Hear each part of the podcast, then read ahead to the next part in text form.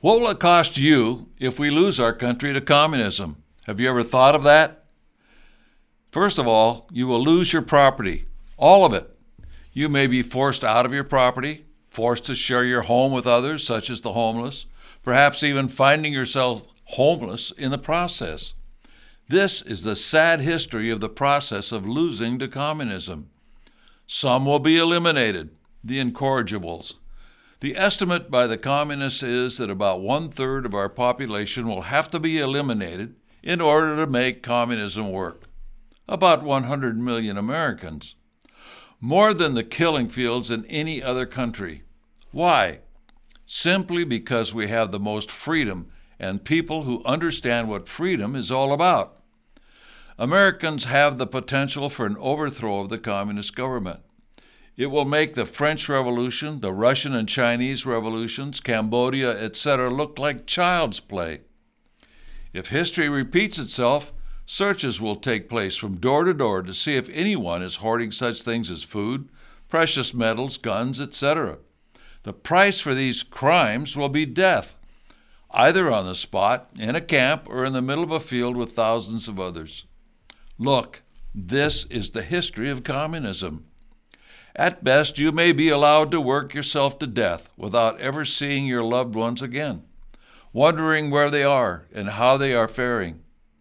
The loss of freedom in the United States will mean the biggest bloodbath history has ever known, not just here, but around the world, for there will be no force left to stop these megalomaniacs from placing their boot on the people of the whole earth. We're it. We are the hope of the world. By that I mean the people of America. Yet we know that the people of America are not yet equipped to defeat the spread of communism and their New World Order.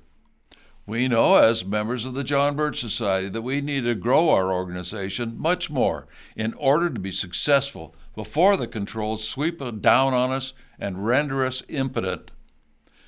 Many think the situation is hopeless. It is only hopeless if we give up. It is hopeless if we don't realize that sacrifice today will mean victory tomorrow. The American people are on the verge of realizing that something has to be done to stop this conspiracy and save the country by getting back to the basic principles that this country was founded on. The pandemic and the use of it by the government to impose controls over the people, our children, the use of the internet, etc., has demonstrated that too many people are willing to go along to get along. This never works. Those who seek power only want more power. You cannot appease them. This message may seem to be one of desperation, but it's not. Only a message to help wake people up to the consequences of losing our freedom. As we've seen, it comes gradually until one day one wakes up and realizes that freedom is lost. So we have to resist every move to place controls over our lives. We have to concentrate on those issues that will make or break the conspiracy's agenda, not busy ourselves in matters that will not make that much difference in the long run. Here are some vital action projects the John Birch Society has been fo- focused on for decades that will make the difference in our freedom fight.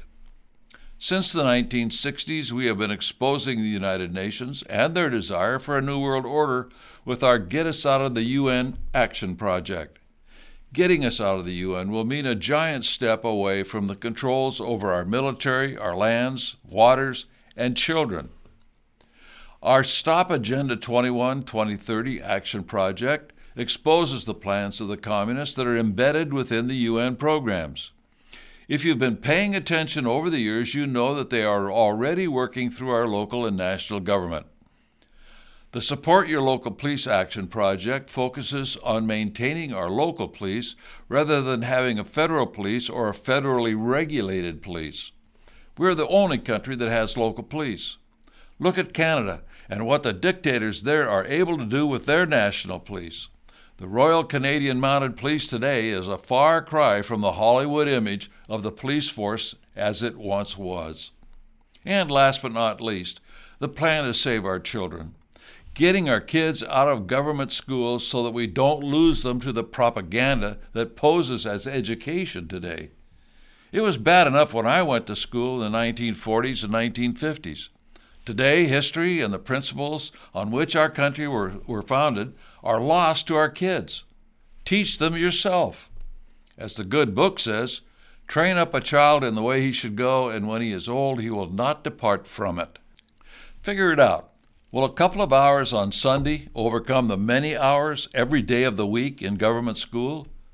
Start building a cadre of freedom lovers in your own home, and then reach out to others, organizing them to work to preserve the wonderful country we have, the greatest on earth.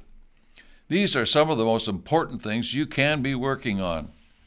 We will win this fight as soon as enough people realize not the problems, but the solutions which lay in the basic principles on which this country was founded. That is our task.